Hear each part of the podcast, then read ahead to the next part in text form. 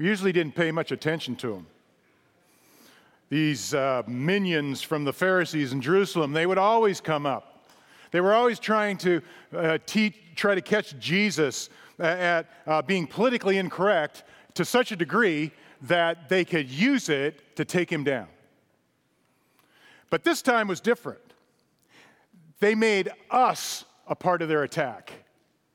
So all of us, including even Peter, just kind of stopped mid chew and listened and watched to see what was going to happen. I mean, you need to understand this wasn't scripture, this was the teaching of the elders that they were saying. You know, that he came up to Jesus and said, How come your disciples don't wash their hands?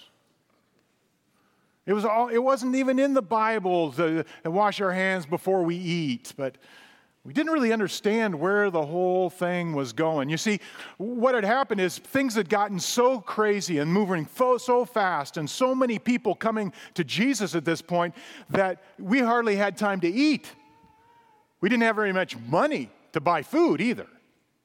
But uh, at, at this uh, particular point, we, we finally found a moment, and so we started stuffing our face with the hummus and pita bread as much as fast as we could. And then these guys show up and make it about us. And see, the thing is, we were pretty sure that we were being a problem for Jesus half the time anyway. So there was kind of some truth to this. And so we were we we we, we just kind of set it aside for a moment and stopped because we really didn't understand, okay, are we supposed to wash our hands or are we not supposed to wash our hands?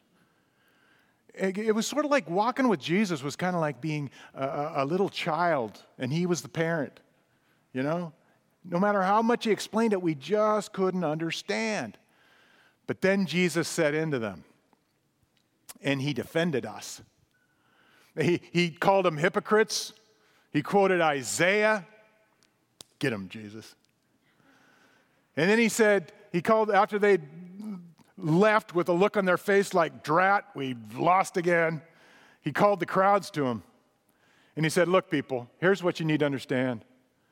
It's not about what goes into a person that makes them unclean, it's what comes out of a person that makes them unclean. And Judas made a potty joke. Judas.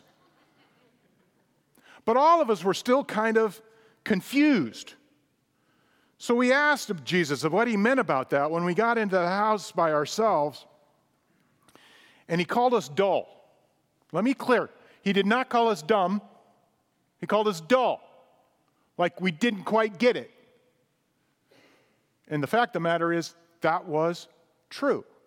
You see, we were still trying to figure out okay, wash your hands, don't wash your hands. We are still thinking externally to the point that, uh, you know, we didn't we knew that that was important you know good hygiene following the law we knew all that was important uh, but it didn't seem to rise to the same level of the kingdom of god is near you I remember when I first finally realized what he had meant. It was a couple years later. It was after the horrific cross and Jesus' death and the, epic resurrection. And just before that and just after that, Jesus had said, Hey, I, am going to send my Holy Spirit and he'll remind you of everything. He'll, he'll help you understand everything. And so when he sent us into Jerusalem to pray and to, to wait until uh, that, that happened after he ascended into heaven, that's what we did. And sure enough, the Holy Spirit came rushing in. We could even hear it. It was like a wind, and we were speaking in tongues we didn't know. And all of a sudden, Peter became brave and gave this great sermon, and thousands of people were coming to him. And that just kept going and going the days after that. There was just amazing, amazing things happening. And it was just a couple of days later that I suddenly realized what Jesus was talking about. What he was trying to say is, I want to start the revolution deep, deep inside of you. It's not the same thing that you think. Because you see, what he's trying to tell us is that he could give us all the information in the world, he could give all the teaching impossible. He could heal every person that came to him from Judea and Samaria and Galilee. He could knock the Romans back on their backside. He could punch, oh, fat Herod in his gut but it wouldn't make any difference because he came not only to change the world, but to change us. You see, that is where this whole thing comes to in Mark chapter 7. We're in chapter 7 today. We've gotten out of chapter 6 finally. And what we're going to see is it's kind of an interesting exchange, but it's actually the hinge point of the whole thing. And, and, and, sort, of, sort of set us up, let me go back to just three quick things that we talked about way, way back in the beginning, back in the fall when we started our journey into Mark. The gospel of Jesus, the untold or seldom told story of Jesus, not told enough anyway. Uh, and, and what we said at the beginning was that the gospel story is Jesus' story. Jesus' uh, story is the gospel story. Therefore, Jesus is the gospel. Make sense?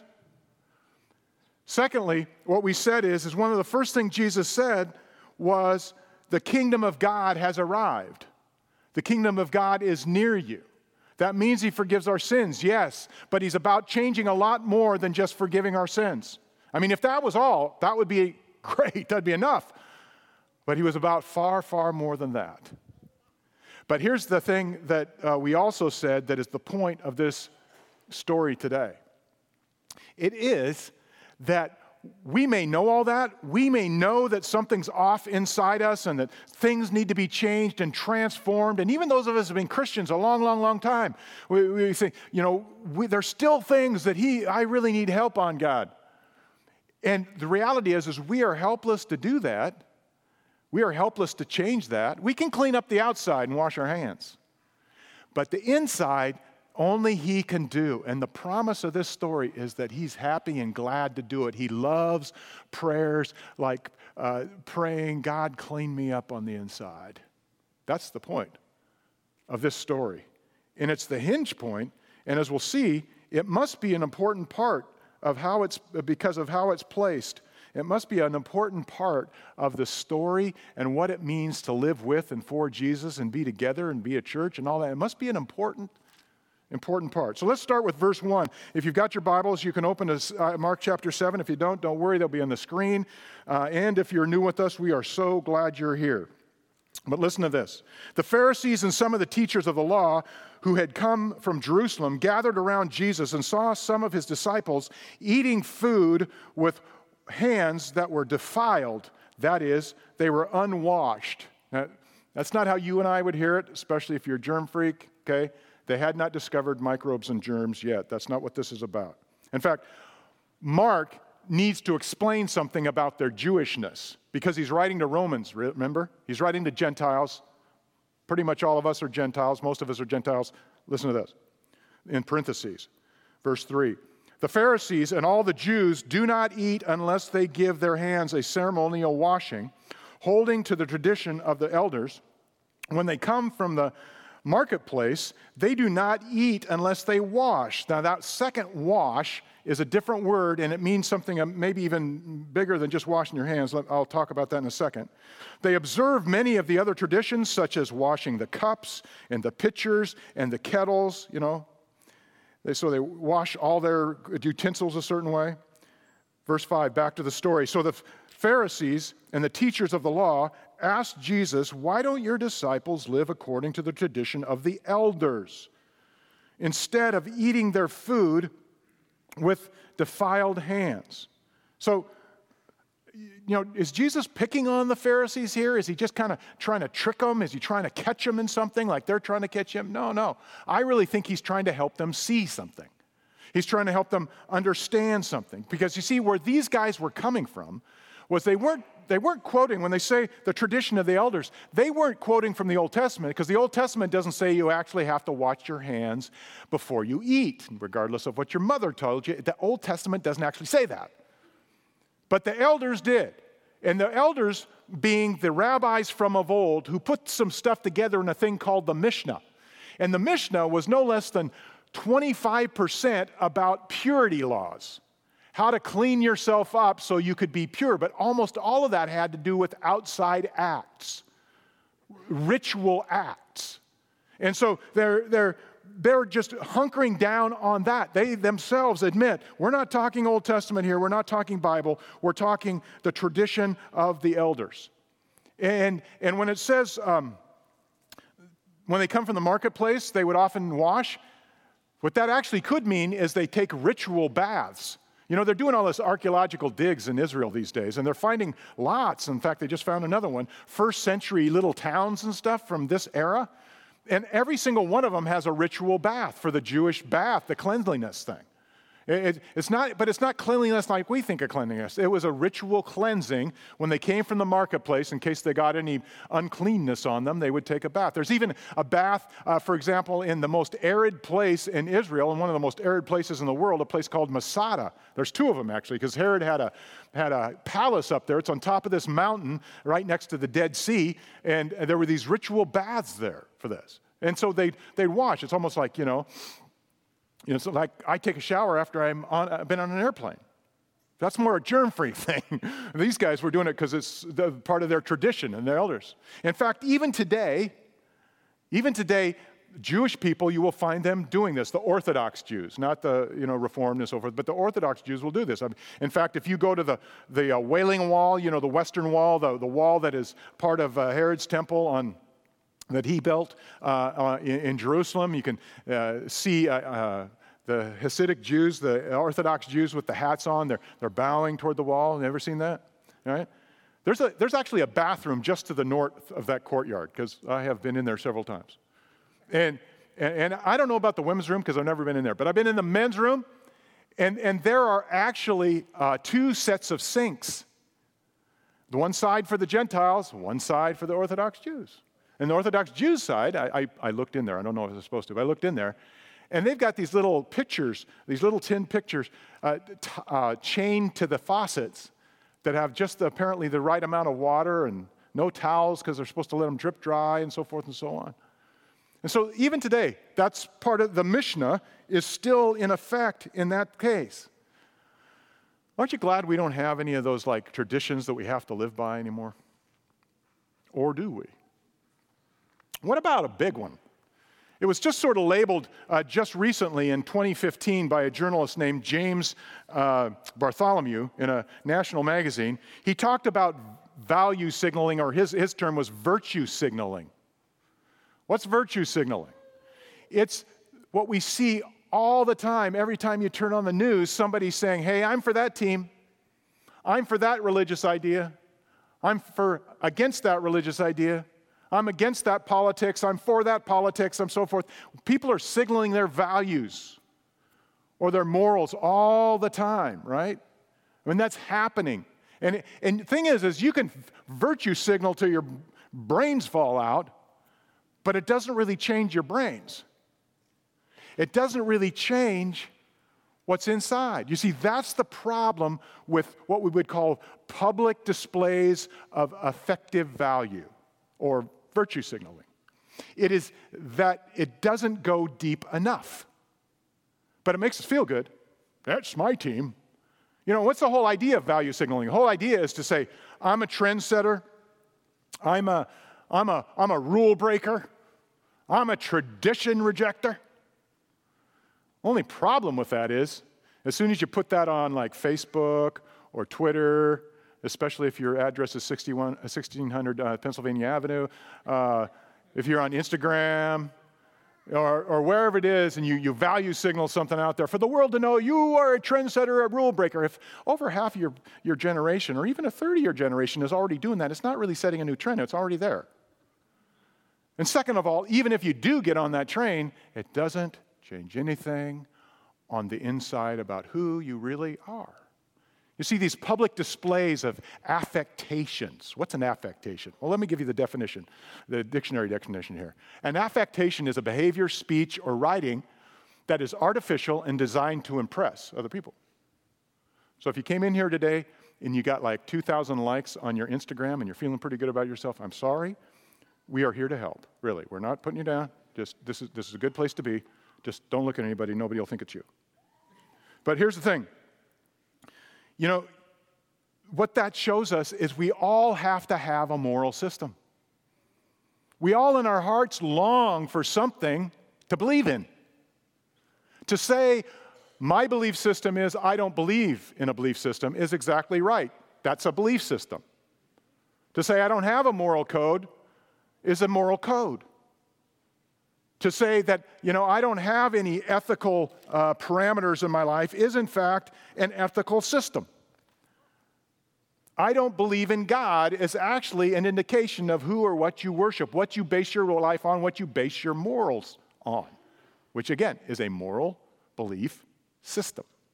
And, and the reality is, is that we can kind of clean things up and try really hard and, and do all those things on the outside, but it doesn't really change anything. And so, what Jesus does is he turns to us and says, Hey, um, you might want to think that through a little bit which is exactly what he does to these Pharisees. Notice in verse 5, they pop the question why aren't your disciples washing their hands before they eat? Which, you know, it's one of those questions like, you see it coming, but it's sort of like, you know, watching reality TV or, or listening to like Dave Ramsey show on the radio. Some guy calls up and goes, Hey, I just got a credit card and I'm thinking about buying a car with it. What do you think? And you're going, oh, yeah, you're going to get creamed on national radio. Don't do that. That's exactly what these guys should have known by now. But look how Jesus, Jesus responds to them firmly and in a hard fashion, but not overly harsh, I don't think. I think he's doing the spirit of really trying to help. You'll see as, as we go along. He replied, verse 6 Isaiah was right when he prophesied about you hypocrites, as it is written. In other words, he's saying, look, Scripture trumps all other traditions and ideas that human beings come up with. That includes your pastor, that includes clergy, that includes bishops and popes and the church and other things. Anything that we can come up with or interpret from the scripture, the systems, the, the systematic theologies, scripture already always is over the top of that. Doesn't mean they're all bad. Doesn't mean they're all wrong. It just means it's over the top of that. And here's what Isaiah says These people honor me with their lips, but their hearts are far from me. They worship me in vain. Their teachings are merely human rules. You have let go of the commands of God and are holding on to human traditions. Verse 9. And he continued, You have a fine way of setting aside the commands of God in order to observe your own traditions. For Moses said, Honor your father and mother, and anyone who curses their father and mother is to be put to death. But you, that's an emphatic you now. And every time he says you for the next two verses, up to verse 13, three verses, he's, he's saying you. But you have that, uh, you say that if anyone declares that what might have been used to help their father or mother is Corban, that is devoted to God. Thank you, Mark, for that definition. Then you no longer let them do anything for their father or mother. Thus, you nullify the word of God by your tradition that you have handed down, and you do many things like that. Okay, let's start back up there with that quote uh, from Isaiah. Actually, before that, when he says, You hypocrites. The word hypocrites uh, used to mean, before this time, a number of years ago, it meant play actor, somebody in one of the Greek tragedies or the Greek comedies, one of the plays, okay? Because they were playing. It was uh, hypocritic, okay? Is, is what it, means. And, and it came by this time to mean a pretender. You guys are a bunch of pretenders, basically, is what he's calling them. And, and, and what he's saying that for is because you're pretending on the outside with your traditions to be a certain way, but inside it's still messed up. Inside it's not hasn't been changed, and so you're a pretender. And the second thing is, we need to kind of call out this word prophesied. When he says that, he's not saying that Isaiah prophesied that these guys would show up. What he's saying is, is that uh, Isaiah preached. You see, we look at Old Testament prophecy and we're so hooked on end times stuff and stuff like that that we think that every time a prophet opened their mouth, it was about the end times and when Jesus is coming back, and that's just not the case. It also has this element of preaching or this, this, thus saith the Lord, this proclamation. And he's saying, Isaiah proclaimed that there would be people like you and that there were people like them in that, that case. And there are two big ideas in his quote from uh, Isaiah that uh, he brings up here, Isaiah 29. He says, First of all, you're only giving lip service to God and nothing's changed for you. And second of all, uh, you, you need to understand that your traditions are being elevated by you over the commands of God, so you're nullifying the very commands of God. So, what, what he's saying to them is something that I think we all need to hear from time to time. And that as human beings, we will make anything the main thing except the main thing. We will make anyone the main one to be worshiped except the one who's worshiped. It's just our way. It's just the tendency of what happens to fallen human beings. And what is that? If you define it by the word that it really is, that is flat out rebellion. That's what it is. It's rebelling against God by doing that. By saying, no, God, I'm going to I'm to set this priority over your priority, and, and, and so forth and so on. And, and the, here, here, here's how that works out. The problem with all that is this with fallen human nature, uh, the problem with fallen human nature is that it always tends to veer toward rebellion.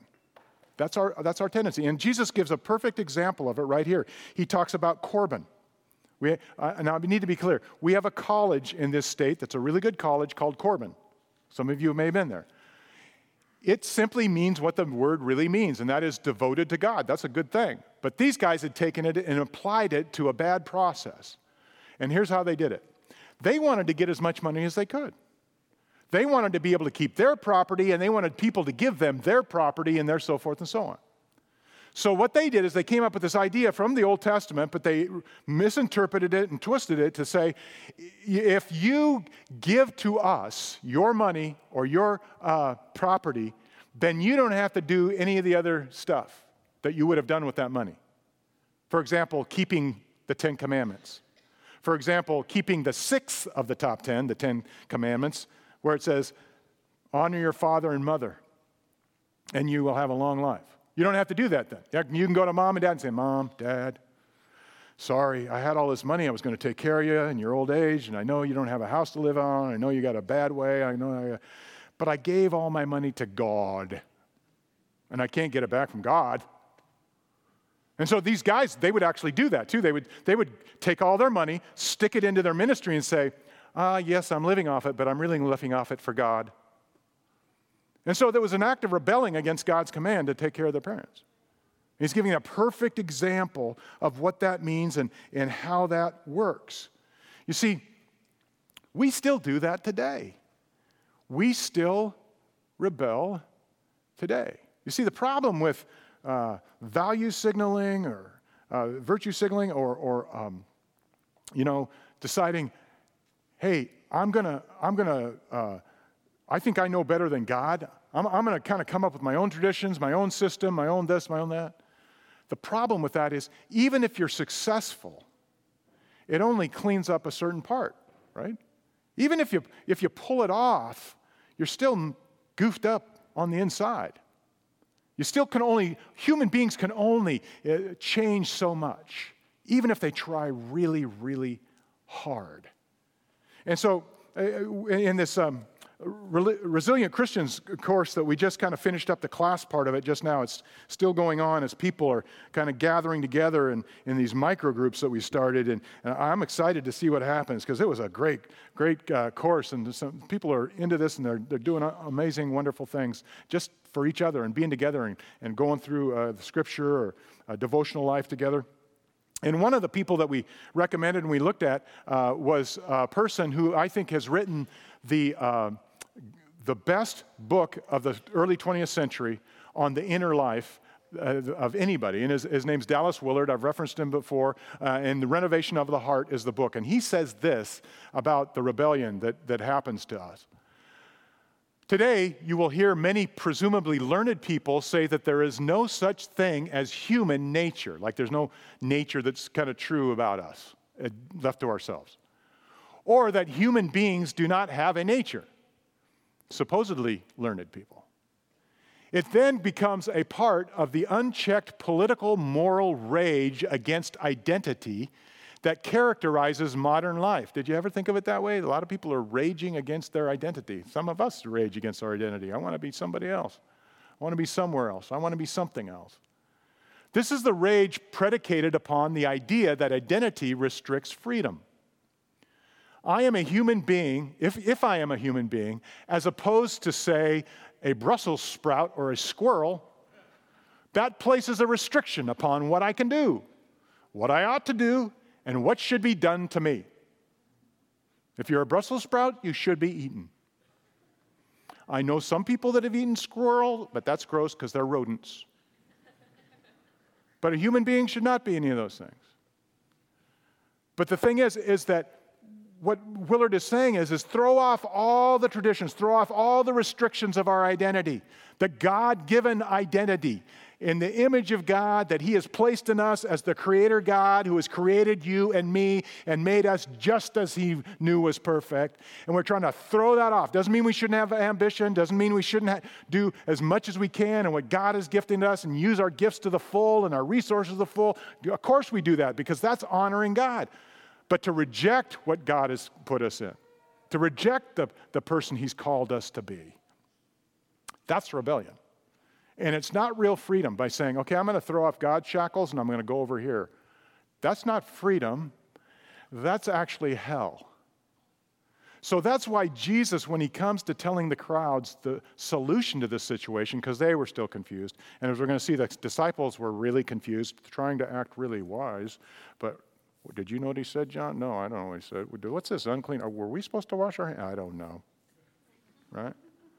They're still struggling. But Jesus, in a very merciful fashion, if a strong fashion, again, is trying to make a central point to the gospel and why he came. Look at verse 14. Again, Jesus called the crowd to him and said, Listen to me. Again, Mark says this over and over again. Jesus makes it clear that faith and understanding of God begins with listening and, and uh, hearing Him, really hearing Him. So he's saying, take a chill pill, or as the Old Testament says, be still and know I'm God.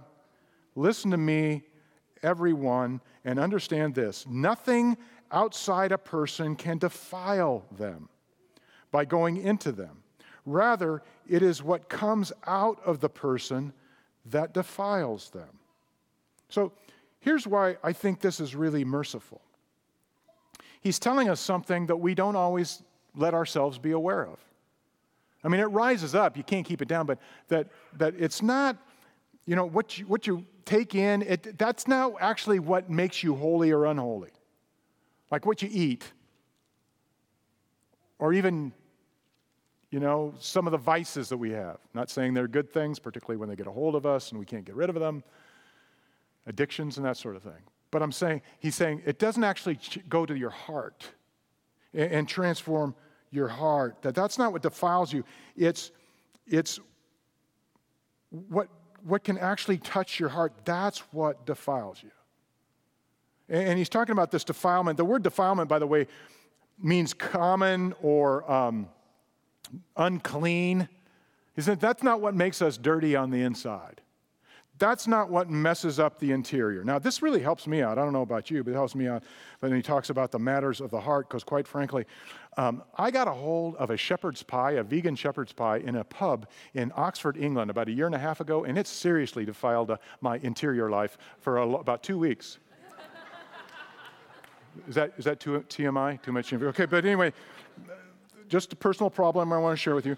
But, but, but he's saying, listen to me, just a minute. It's the resistance. Look for the resistance. Have you noticed how people are using the word resistance now? And this is not a political statement. Please help, please understand me. People are using it on all sides of the political aisle. I'm going to resist this. I'm going to resist that. To, what is resistance? It's rebellion if it has to do with God, right? So the reality the matters of the heart are, are uh, just too much for us to choose. I mean, we, we give way too much credit to choosing. You know, if I, if I say, I'm going to be a better man, I'm going to be a better person, I'm going to be a better person, I'm going to be a better person, you're not going to be, you know, even if you are successful about making yourself a better person on the inside, without God's help, the inside doesn't change because there's stuff in there you don't even know needs to be changed, right? And you're still wind up being a mess. That's the problem. The problem with simply choosing to be a better person is that even if you are successful at cleaning up yourself uh, uh on the outside, the inside is still a mess. And there's stuff in there that you can't reach, and I can't reach. So Jesus is saying, your choices just aren't strong enough. We give way too much credit to choice nowadays, don't we? That somehow I can choose the moral way. I can choose a moral. That's why people are realizing, hey, that didn't work. I'm going to try a new moral system next year, and next year, and next year. I mean, no wonder we're so schizophrenic nowadays. We being the generic we in our culture. And, and, and the reason is because only the one who can go where no man has gone before, Jesus, can really change to the core what's going on in our hearts. That's the reality. Now, I know what, what happens in some of our minds. It's like, oh, don't say that, Dwayne, don't say that, because my husband, my wife, they've promised to be better. My kids have promised to be better. My friends, my boss, they promised to be better. And I know what happens when they don't make those promises and when they're not trying really hard to be better people because it's just a pain in the Djibouti. Right? I mean, you struggle. But here's the thing if it's all, if it's all a facade, why would you want that? Because here's the deal you and I can take it on ourselves to be changed and transform ourselves. And to some degree, because we've all got this, the image of God. Even secular people who reject God have the image of God in them. So they can, we'll see at the end of this, they're still capable of beautiful things and wonderful things and so forth. But to sustain genuine change from the inside out, it's just not possible. So you wind up in one of two places.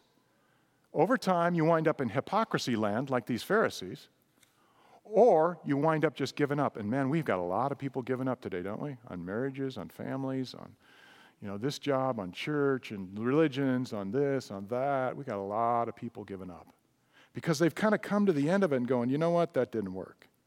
You see, that's why as I read the New Testament, I see so much excitement jumping off the page in fact, when he kind of gets down to f- explaining the hub of the whole thing, the Apostle Paul in the second letter to the Corinthians in chapter 3, he almost jumps out of the Bible with his excitement because he's been building up to this and building up to this. And I'm only going to read you the final statement because you should really go back and read chapter 3 of Second Corinthians. But here's what he says But we all, with unveiled faces, beholding as in a mirror the glory of the Lord, are being transformed into the same image from glory to glory, just as from the Lord. In other words, just like Jesus, the Spirit.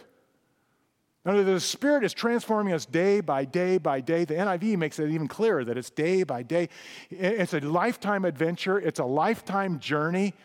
It's not about I sit and worry and say, oh, you know, I wonder what else I got in there. No, Jesus promises if we stick with Him and head in His, uh, in his um, way, remember he said, I'm the way, the truth, and the life.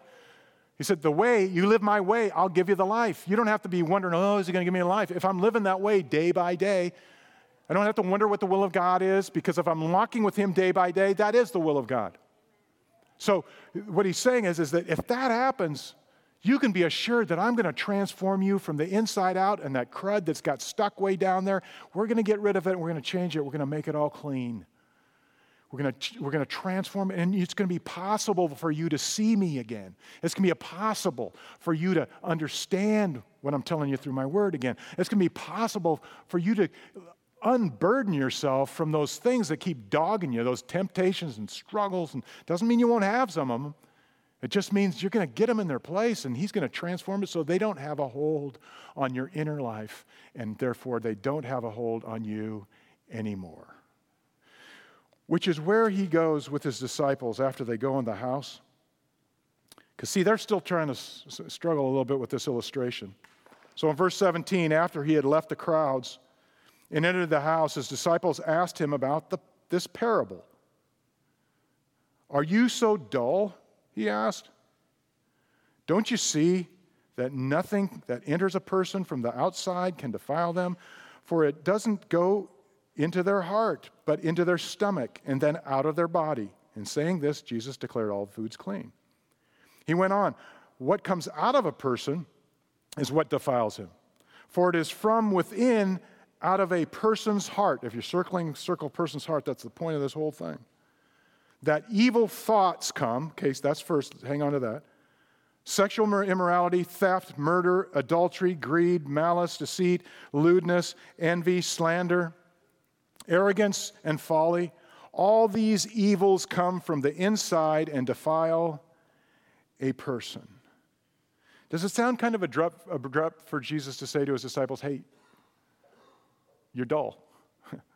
It's better than you got no faith. but really, you, you can understand that their confusion, right? I mean, honestly, I'm not going to ask for a show of hands, but when I first read this, I, I, I didn't really realize it was even a parable, okay? It says right here, it was a parable, verse 17. And, and so it's, it's, like, oh, okay.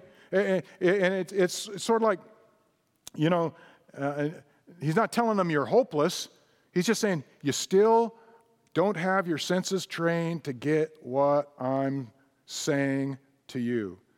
You see, today we take God's standards like these Pharisees and we tend to make them into ideologies ideologies of our team, ideologies of this, ideologies of that. But the problem with that is it kind of takes God down to our level, and in doing so, it's an act of rebellion, really. Rather than saying, Jesus, what do you want to say to me today about this? Have I missed anything about this? Is there something in my heart that I'm not seeing? I mean, Jeremiah himself, you know, one of the great prophets of the Old Testament, he had that famous statement the heart is deceitful beyond anything else. Remember that? Who can, who, where's the cure? That's the part we usually quote, but we don't quote the next line, which, but the Lord searches the heart. That's what Jesus is saying is, if you just let me, I can search the heart. You can try to do your ideologies and stuff by DIY. You can do your do it yourself, but it's always going to wind up in the same place. So Jesus, instead of uh, this endless cycle and cycle and cycle and cycle, Jesus has an answer. And this is the big point that Jesus is trying to get to. Jesus' answer for all of these problems we're talking about and more is his loving renovation of your heart and mine to start on the inside.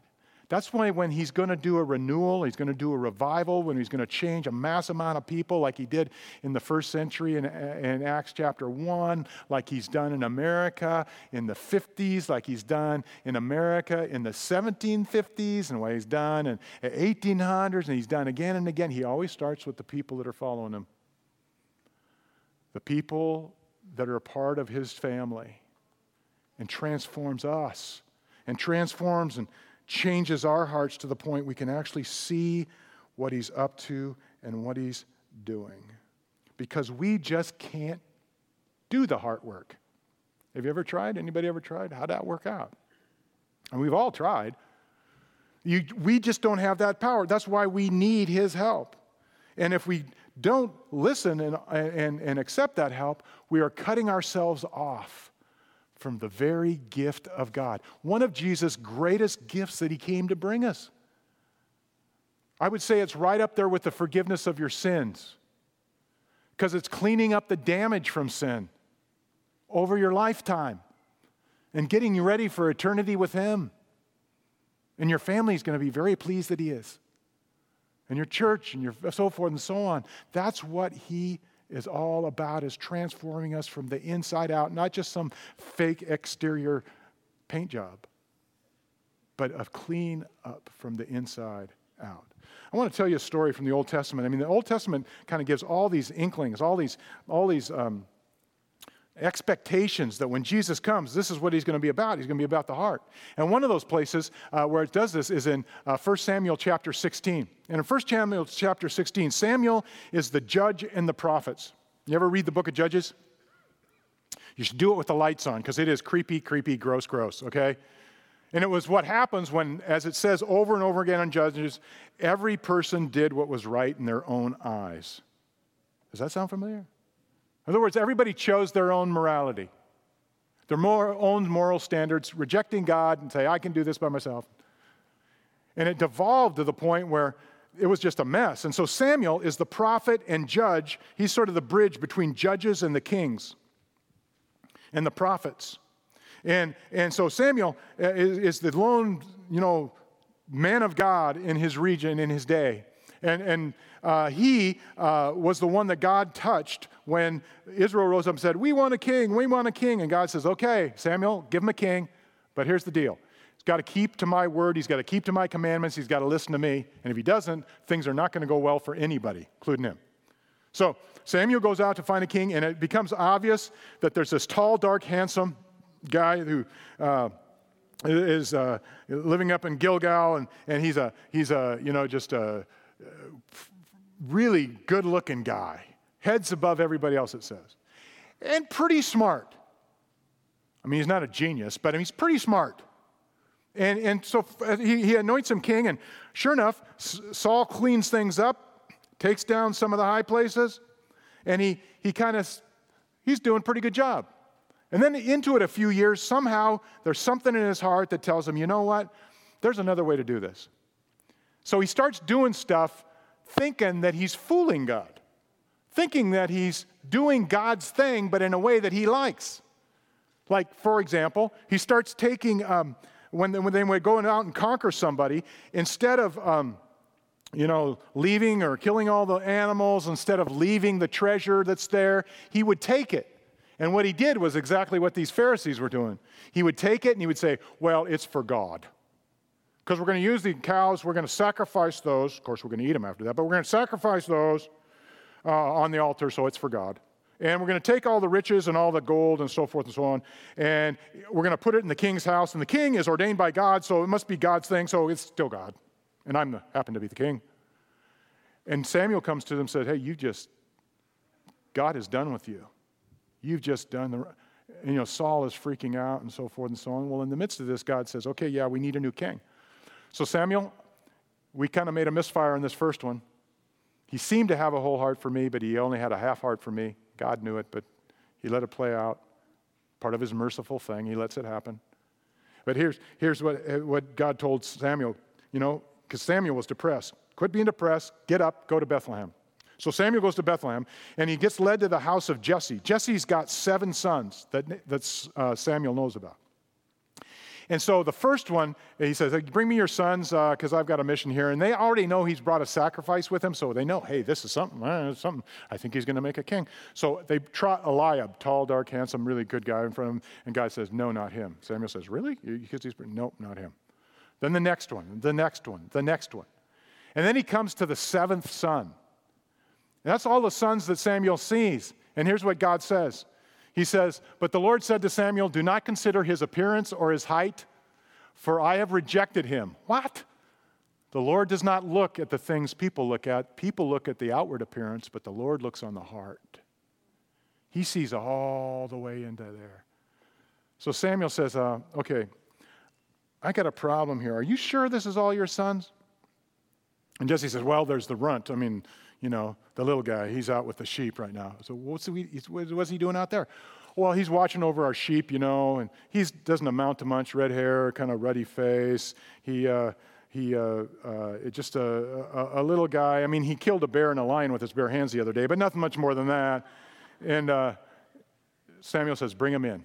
Really? Yeah, bring him in. And as soon as he walked in the room, he says, "Okay, that one." And that was King David because God saw through what everybody else was, was seeing. And it wasn't that these other brothers were, you know, bad, but they just weren't all there, as you see later in the story. And, and, and, they were a little bit more about preening and other things and so forth. And you see, that's what Jesus is up to in this story. What's interesting is this is the longest story or the longest argument, the longest set of teaching in the entire book of Mark. Because remember, we said everything's concise in the book of Mark. This is 23 verses. This is the longest one. So it must have some importance that God says, I can help you on the interior stuff. Stop trying to do it yourself. Doesn't mean we don't give ourselves all to God. Doesn't mean we don't wake up in the morning and say, God, help me to live for you today. It doesn't mean we say, you know what, I want to live a holy life, so I'm turning away from that. I'm turning this way. But it's about God giving you the power to do it by changing your heart from the inside out. That's what it does. And it's about that list of things that Jesus says at the end to the disciples all those sins and wrongdoings and problems. But did you notice it starts with the evil thoughts? What he's saying is, it starts with the evil thoughts, but the heart dictates the thoughts. And you are help, helpless to completely clean out your heart and change your heart. But I can. I can do it in an instant. And I can help you keep that that way and help it grow in its change over a lifetime. That's the promise. That's why this is such a big deal. And what it also says is how valuable you and I and our church family and the church family down the street and all the people that don't know him yet, all in, in Happy Valley and the surrounding communities, it says how significant and important we are to God. Let me quote again from uh, Dallas Willard. Again, the most brilliant philosopher, I think, of our time, uh, even though he taught at USC. Here we go. And he's a Christian. Okay, here we go. If we were insignificant, our ruin would not be horrifying. G.K. Chesterton somewhere says that the hardest thing to accept in the Christian religion is the great value it places upon the individual soul. Still, older Christian writers used to say that God has hidden the majesty of the human soul from us to prevent our being ruined by vanity. This explains why, even in its ruined condition, a human being is regarded by God as something immensely worth saving. Sin does not make it worthless, that is, the human being, but only lost. In its lostness, it is still capable of great strength, dignity, and heartbreaking beauty and goodness, enough so to hide from the unenlightened, those who aren't, don't see, those whose hearts have not been changed, they can't see it from the unenlightened, those who do not wish to understand the horror it has become and is becoming. Can't even see. That's what we see around. So, part of that, having your eyes open, is seeing that and recognizing that. And that's why Jesus knocks on our hearts. New Christians, longtime Christians, pre Christians, knocks, knocks, knocks on our heart's door. As soon as we open the door, he said, Hey, this is going to freak you out. But I'm telling you what, there's some stuff you really need to get straight because you're, you're missing a lot of stuff. And, and I show you what it is, it's horrible. And I don't want you to be living in horrible. But don't worry, I've got this. I can help you change that from the inside out. It makes another prayer of David when he grew up and became king and finally realized that he had some rottenness inside, some serious rottenness. He prayed a prayer that has a famous quote about our hearts in it. And it might be a good prayer for you and I to pray. Oh, or not. Let me change that. It's a good prayer for you and I to pray today and consistently. Here's what it is. I'm going to call the band out here, let me read this to you. Create in me a clean heart, O God, and renew a right spirit within me. Create a clean heart, O God, and renew a right spirit in me. That's the prayer of a transforming Christian's life. That's the prayer of a resilient Christian that this stuff doesn't get them down, doesn't pull them off the path. But that even when temptations come or even when they give into it, they're back on it. And Jesus said, You're free, you're free, you're free. You don't have to go there. You're free. And I am walking with you. I, my spirit is your friend. Create in me a clean heart, O God, and renew a right spirit within me. Let's pray that together right now. And if, as I read it, if that's your prayer today, first of all, take it with you and pray it again when you do your devotional time with God. But also, if this is your prayer right now, just say, Yes, God, in your own heart, in your own mind. Say, Yes, God, that's what I want. And join the prayer that will go to Him, all of us together, as we pray Create in me a clean heart, O God, and renew a right spirit within me. Lord, we pray that you would do that. Create a clean heart in us. As people, as individuals, as as a church, because sometimes you talk in your word about the heart being a singular thing for all of us. And in the hearts of people around us that maybe don't see the horror of what's really going on. Be merciful to them like you were to the Pharisees and the crowds and the disciples and to us. Open their eyes in the gracious way, but the clear and firm way that only you can And we're going to trust you to do that. We're going to trust you to do that for each and every one of us. Thank you for making this the center of what forgiving our sins was all about. I mean, uh, and coming, I, I even if you, it was just forgiving our sins, it'd be worth being a part of what you are. But this is amazing. So, Lord Jesus, thank you for that. Thank you for being here today. Thank you for coming for us and for coming for our hearts because they were that valuable to you. We love you, Jesus. In your name we pray. Amen.